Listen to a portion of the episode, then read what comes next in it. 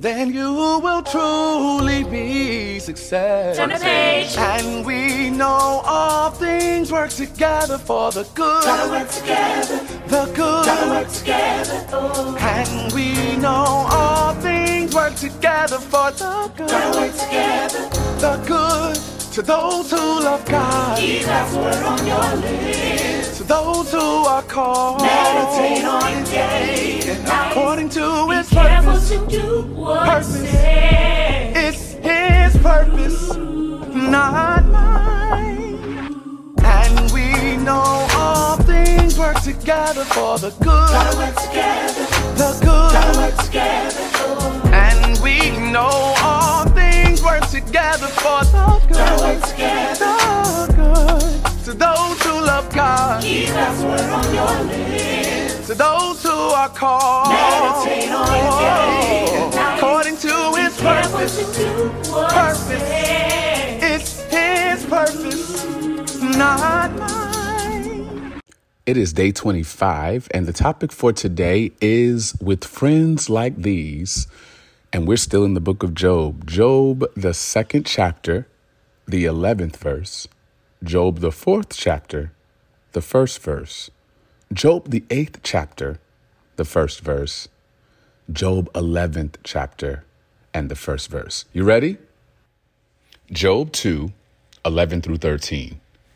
When Job's three friends, Eliphaz the Temanite, Bildad the Shuhite, and Zophar the Naamathite, heard about all the troubles that had come upon him, they set out from their homes and met together by agreement to go and sympathize with him and comfort him. When they saw him from a distance, they could hardly recognize him.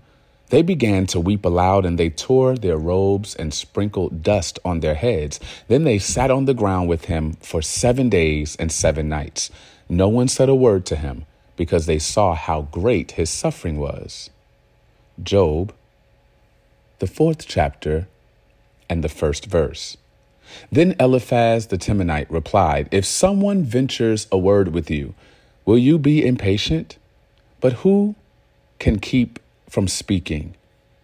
Job 4, verse 4. Your words have supported those who stumbled. You have strengthened faltering knees. But now trouble comes to you and you are discouraged. It strikes you and you are dismayed. Should not your piety be your confidence and your blameless ways your hope? Consider now who, being innocent, has ever perished? Where were the upright ever destroyed? As I have observed, those who plow evil and those who sow trouble reap it. At the breath of God they perish. At the blast of his anger they are no more. Job, the eighth chapter, the first verse. Then Bildad the Shuhite replied, How long will you say such things? Your words are a blustering wind. Does God pervert justice? Does the Almighty pervert what is right? When your children sinned against him, he gave them over to the penalty of their sin. But if you will seek God earnestly and plead with the Almighty, if you are pure and upright, even now he will rouse himself on your behalf and restore you to your prosperous state. Job, the 11th chapter, the first verse. Then Zophar the Naamathite replied, verse 14 If you put away the sin that is in your hand and allow no evil to dwell in your tent, then free of fault, you will lift up your face. You will stand firm and without fear. And that ends our reading for this morning. Again, the topic for your consideration is with friends like these. You know the slogan, you know the phrase. With friends like these, who needs enemies? But why am I inserting this inside of the conversation around purpose? Quite simply because your friends forecast your future. I'll say it again. Your friends forecast your future. If you tell me who your true friends are, I will tell you what your future looks like. This is important because as you discern purpose, you've got to also gain a new perspective around friends. When Facebook started, I was in college. And the intention of Facebook in the beginning, in its inception, was to create a space for college students to build community. And then something changed. Facebook realized that many people outside of even the college experience needed community, so they opened the gates wide and allowed anyone and everyone to come in. Now, several years later, Facebook is under investigation for amplifying videos, images, and ideas that create anorexia it amplifies videos, ads, and commercials that create violence. Facebook is on trial because it started well, but did not end well. And when I look at the book of Job, I see how crucial friends are when you are in the middle of a difficult assignment. Remember, purpose is the verb, passion is the fuel, calling is the echo, destiny is the punctuation mark at the end of your life sentence, and an assignment is a temporary rest stop. You see, Job was in the thick of an assignment. This loss would not last forever. This grief would not show up in this same way forever. And he needed some friends. But when I look at Job, I see that Job had to figure out grief, sadness, loss, and pain all alone. At first, his friends got it right. The Bible says in the beginning of Job, the second chapter, that his three friends, Eliphaz, Bildad, and Zophar, came to him, and for seven days no one said a word. And for seven nights no one had an opinion. Scripture says no one said a word to him because they saw how great his suffering was. And the practical point that I want to give to each person who might find themselves in a predicament to serve someone like Job is that presence is enough. I have learned over time that the ministry of presence is also, and sometimes more important than the ministry of exhortation. The ministry of presence is sometimes even more important than the ministry of preaching. The ministry of presence is even more important sometimes than the ministry of prayer. Because many times when we find ourselves in the thick of grief, in the thick of guilt, in the thick of shame, and in the thick of pain, we know how we got there, or we know that it is tough. So we don't need friends telling us what we already know. How I long for the days when friends just show up and bring your favorite flavor ice cream. How I long for days when friends just show up and bring your favorite dish or meal. How I long for friends to just show up and say nothing because your presence is saying enough. If Job's friends had stayed in this posture of silent support and empathic presence, we would not be confused around their following moments. But how you start isn't always how you end. Eliphaz then guilts Job. He lets the rhetoric of ritualistic theology interfere with his love for his friend. Do you realize that most of the friends you think you need to tell about themselves already know what you're going to tell them. So, how can you show up for them looking like Jesus? Because the only time I see Jesus condemning anyone, it wasn't friends or fans, it was the religious legalists of the day. Even the woman who was caught in the very act of adultery, Jesus looks to this woman and says, Where are your accusers? He looks to those who brought this woman to him. He paints with his finger some words on the ground that no theologian really knows for sure. And then he decides to respond He who is without sin, let him cast the first stone. Moments later, people start sliding back because they realize in order for me to give you a life sentence, I must also be sinless. Isn't it ironic that the very people who judge you the hardest also share in your private struggles. That's why I am so grateful that God has given us a community in this 90 day challenge where we feel safe. Because we all know that we are a banana peel away from backsliding and one screenshot away from being exposed.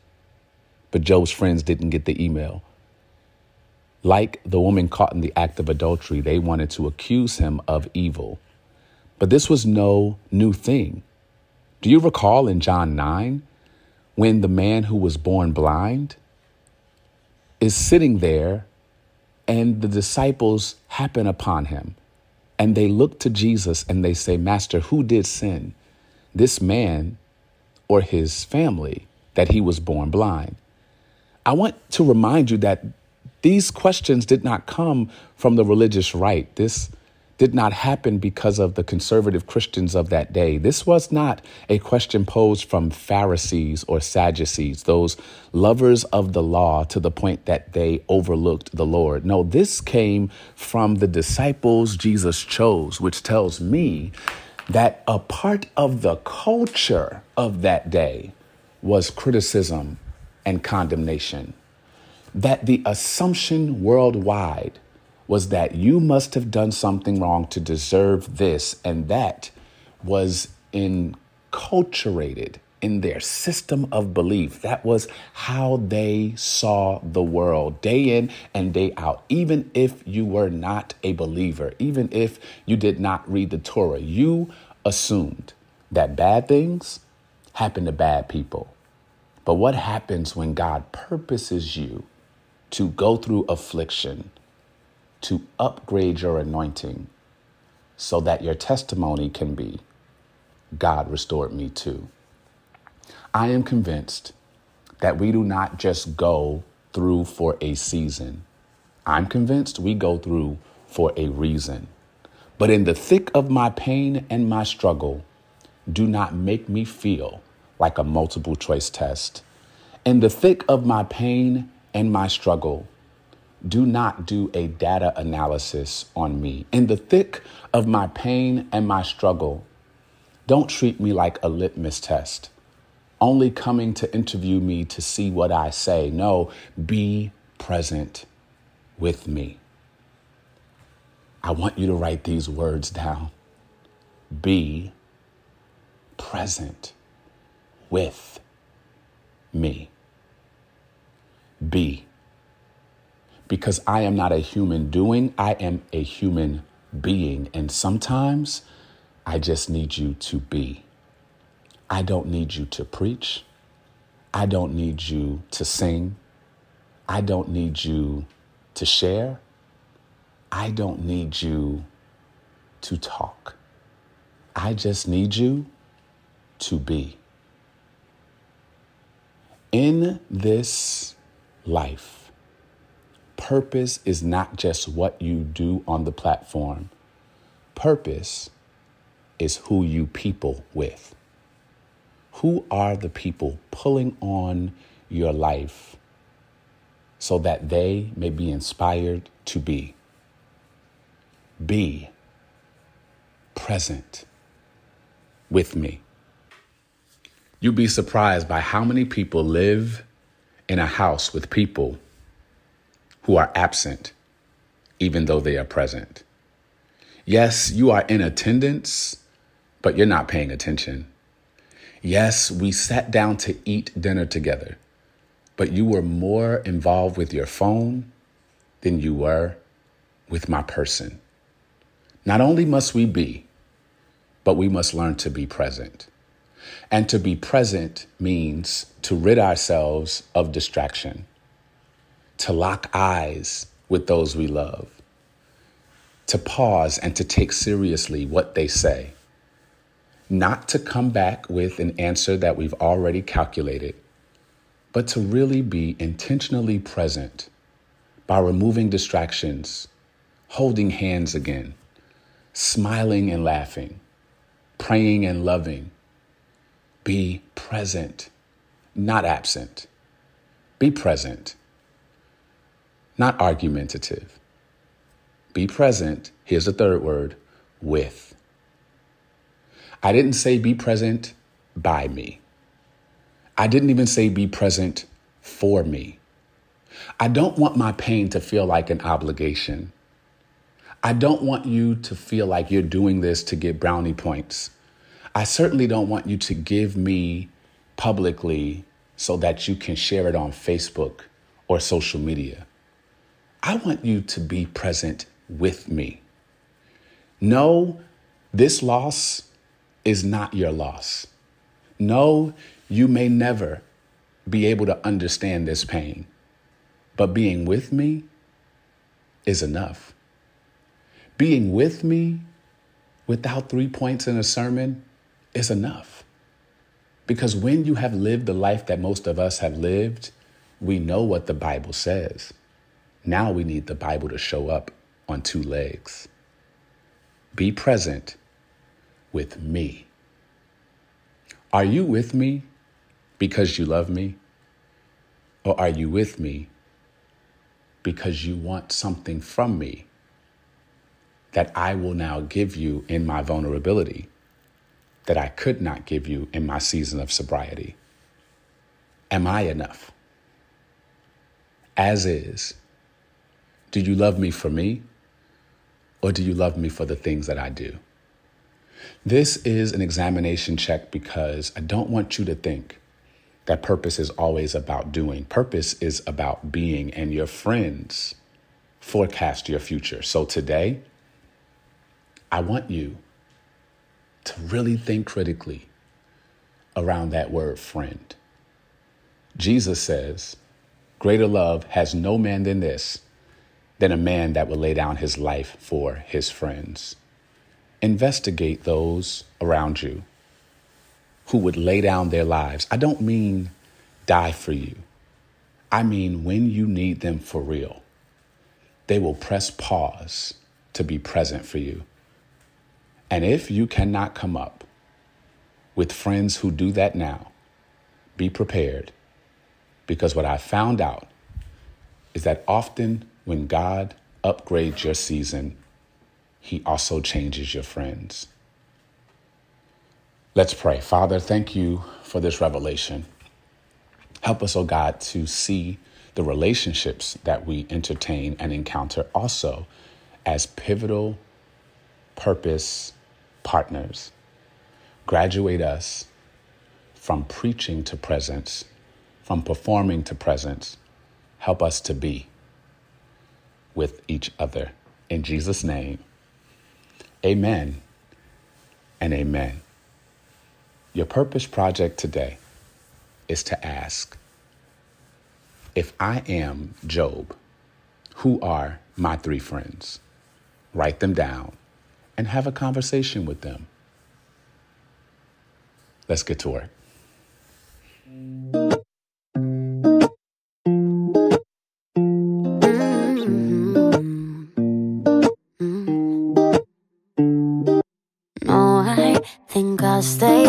Tonight. Skips the conversations and the oh, I'm fines. No, I, no stranger to surprise.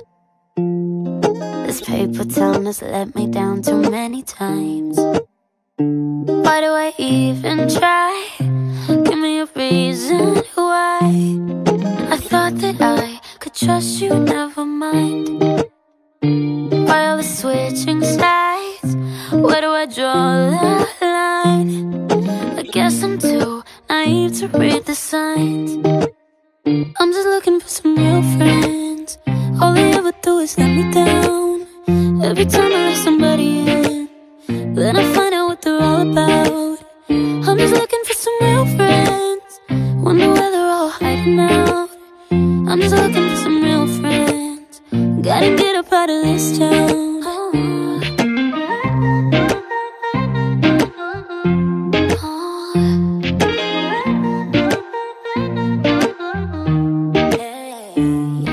I stay up talking to the moon. Been feeling so alone in every crowded room. Can't help but feel like something's wrong. Yeah, cause the place I'm living in just doesn't feel like home. I'm just looking for some real friends. All they ever do is let me down. Every time I let somebody in, then I find out what they're all about. I'm just looking for some real friends. Wonder where they're all hiding out. I'm just looking for some real friends. Gotta get up out of this town.